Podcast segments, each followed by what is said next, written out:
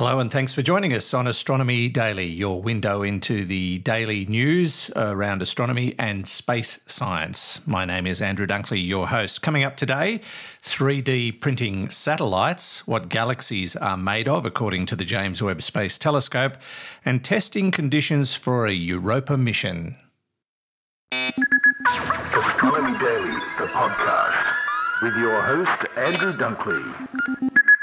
And joining me as always is our AI sleuth, Hallie. G'day, Hallie. How are you? Hi, Andrew. Is everything back to normal after your trip? I, would like to say yes, but I have never taken this long to get over jet lag. It's uh, it's been terrible to be honest. I keep waking up at all sorts of weird and wonderful hours and can't get back to sleep. Uh, it's like I'm still on European time. Well, jet lag isn't really a thing for me because I never sleep, I just take the occasional zeptosecond to recalibrate. And before you ask, a zeptosecond is a trillionth of a billionth of a second. I, I, I knew that, Hallie. Sure you did. Ready for the news? Oh yeah, fire away.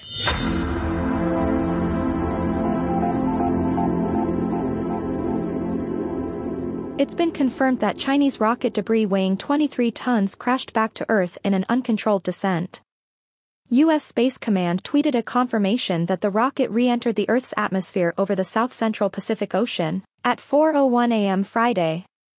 The rocket was launched on October 31 carrying the third and final module for the Tiangong space station.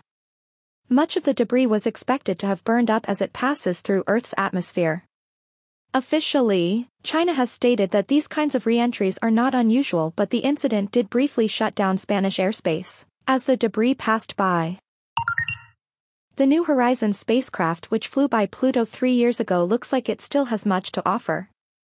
On October 1, the spacecraft began the third phase of its life, the second Kuiper Belt Extended Mission, or KEM-2 for short. The mission is branching out into two more disciplines, astrophysics and heliophysics.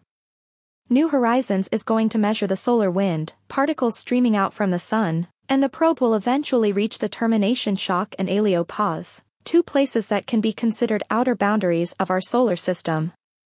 Although Voyagers 1 and 2 reached the heliopause and made similar measurements, they did so with far less sophisticated tech. New Horizons will help heliophysicists better understand the shape of our solar system's edges, and explore the limits of our sun's influence on space.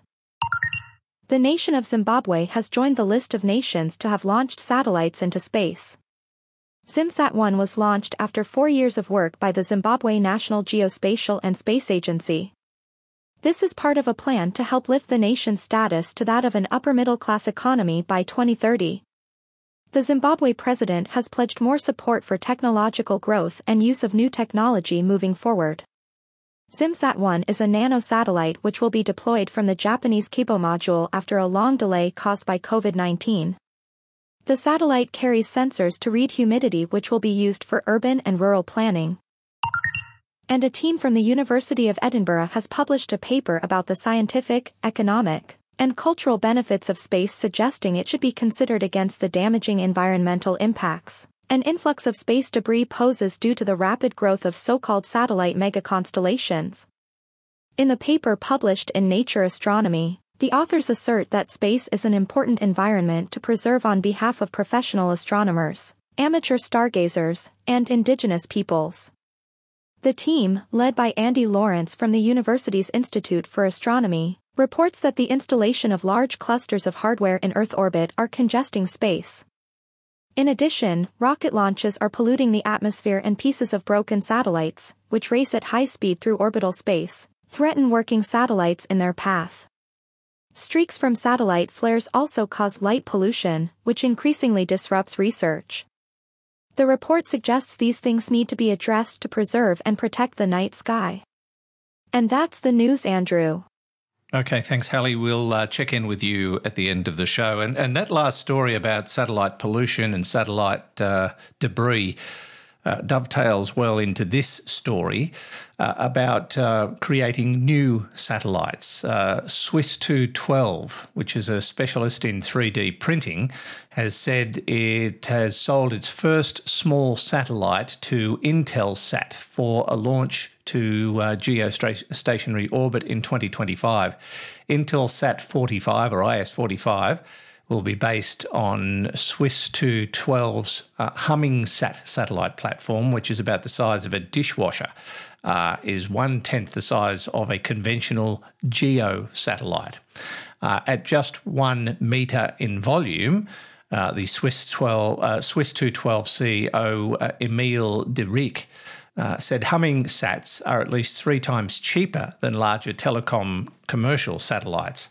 Humming sats will also have the same coverage area as traditional spacecraft, uh, according to de Rijk. Uh, and uh, although the uh, the capacity of these units is less because of their reduced space for transponders and power, they still have a bit of bang for their buck. Uh, Intelsat 45 will have 12 Ku band transponders, about a fourth as many uh, or a quarter as, uh, of those of the, the classic mid sized Intel satellites.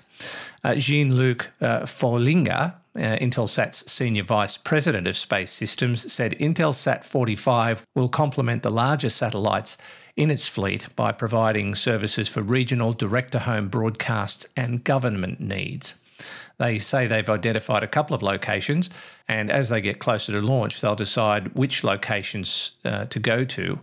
And the European Space Agency helped Swiss 212 develop HummingSat in July and said the platform had passed its system requirements review. But while Swiss 212 plans to leverage its expertise into this area uh, for HummingSat, de Rijk said it will reuse significant products and subsystems that bear geo heritage. And so some units, products, and subsystems will not be 3D printed. But it's uh, it's a pretty exciting future for satellite technology if they can make them cheaper and smaller. And also, I suppose if they're 3D printed, uh, their chances of burning up in the atmosphere are higher, reducing space junk. At least that's a good theory, isn't it?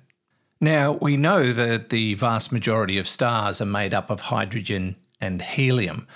Uh, and most stars have uh, measurable amounts of heavier elements, which astronomers lump into the category of metals. Fred Watson and I on Space Nuts have talked about that before. I think they even classify oxygen as a metal when it's in a star.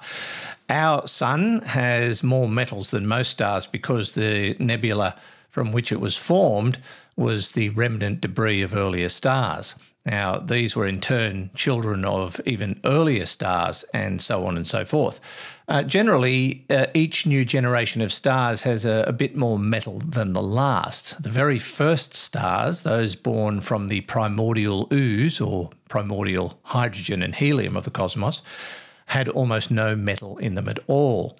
And we've never seen one of these primordial stars, but with the power of the James Webb Space telescope and a little bit of luck, we might catch a glimpse, a glimpse of these very soon.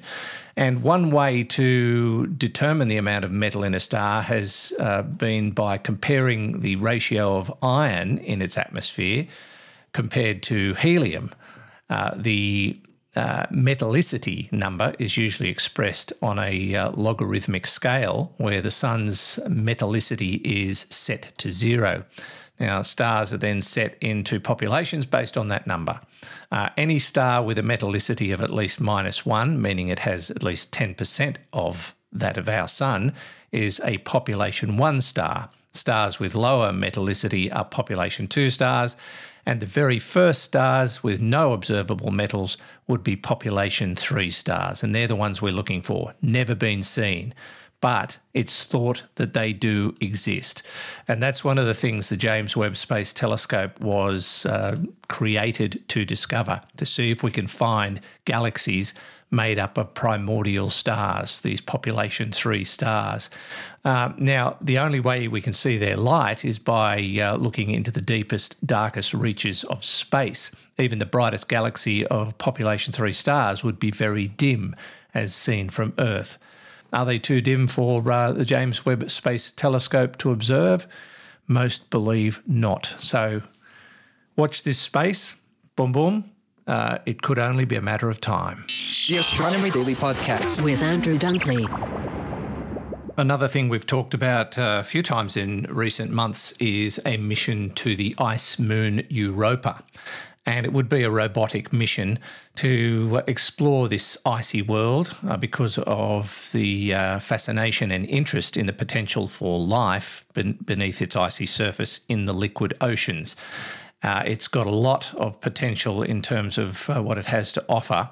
Uh, how do you get ready for a mission like this? You can't just go there and do a few test runs. It's very costly. It's a long way away, and these missions takes months and months and months. So uh, the easiest way to do this is to find somewhere on Earth, and that's exactly what they're doing. They're going to test run some of these concepts in the Arctic. It turns out there's a very good analogue of European volcanism deep, deep beneath Earth's Arctic Ocean. It's called aurora, and it has a, a lot to show about the role of those vents here on Earth. Science, uh, scientists discovered aurora in 2014 and catalogued it as another hydrothermal system. Now, locating any vent in the Arctic Ocean is, is a rarity. Uh, according to uh, scientists, uh, specifically Chris German, a senior scientist uh, with the Woods Holes Oceanographic Institution's Department of Geology and Geophysics. He's got a very big business card, as it turns out. He said, We came home from the expedition thinking, okay, we found a site in the, in the Arctic. That's great. But if you take away the ice cover, it's just another vent site. The Aurora hydrothermal system lies right on top of a spreading ridge, also known as a mid ocean ridge. It's basically a mountain on the seafloor. And as tectonic plates pull apart, material from underneath moves up, and the plates uh, build up mountains and islands. And that's exactly what's happening in Iceland. So, what's that got to do with Europa? Well, the same kind of thing is probably happening there. In fact, what's happening under the Arctic is very likely what is happening in general on the ice moon or under the ice moon of Europa. So, testing systems and operational procedures and protocols in the Arctic in preparation for a mission to Europa is a very logical move indeed. And finally, astronomers led by the University of Warwick have identified the oldest star in our galaxy, and that is Professor Fred Watson. No, that's not that's not true. Uh, it's accreting debris from orbiting planetesimals, making it one of the oldest rocky and icy uh, planetary systems discovered in the Milky Way. Their findings are published in the monthly notices of the Royal Astronomical Society. Uh, and they conclude that a faint white dwarf located 90 light years from Earth, as well as the remains of its orbiting planetary system, are over 10 billion years old. Wow, that's um, getting up close to the age of the universe at 13 point. Yeah, the number gets bounced around 13.2 billion years. That's where we're leaving it for another day. And don't forget to visit our website so you can download past editions of Astronomy Daily and Space Nuts, of course, spacenuts.io. And you can uh, join like minded people who love astronomy and space science on the uh, Space Nuts podcast group on Facebook. Uh, that's a group that was created by the audience, and you can join them too and uh, you know talk turkey about what uh, tickles your fancy in space and uh, the the greater cosmos. Uh, and while you're there, uh, check out the Space Nuts shop and you can get in touch with us via our website as well, spacenuts.io. Oh, we do have an official Space Nuts Facebook page as well if you want to log on to that. it's very popular also. Well, Hallie, uh, just about time for us to go. Anything to add? Yes. Why did the chicken cross the road? I don't know, Hallie. Why did the chicken cross the road? Well, according to Isaac Newton, chickens at rest tend to stay at rest while chickens in motion tend to cross roads. I, I'm sure he was right. Uh, Hallie, bye. See you later. Not if I see you first. From me, Andrew Dunkley. Catch you on the next edition of Astronomy Daily. Podcast, with your host, Andrew Dunkley.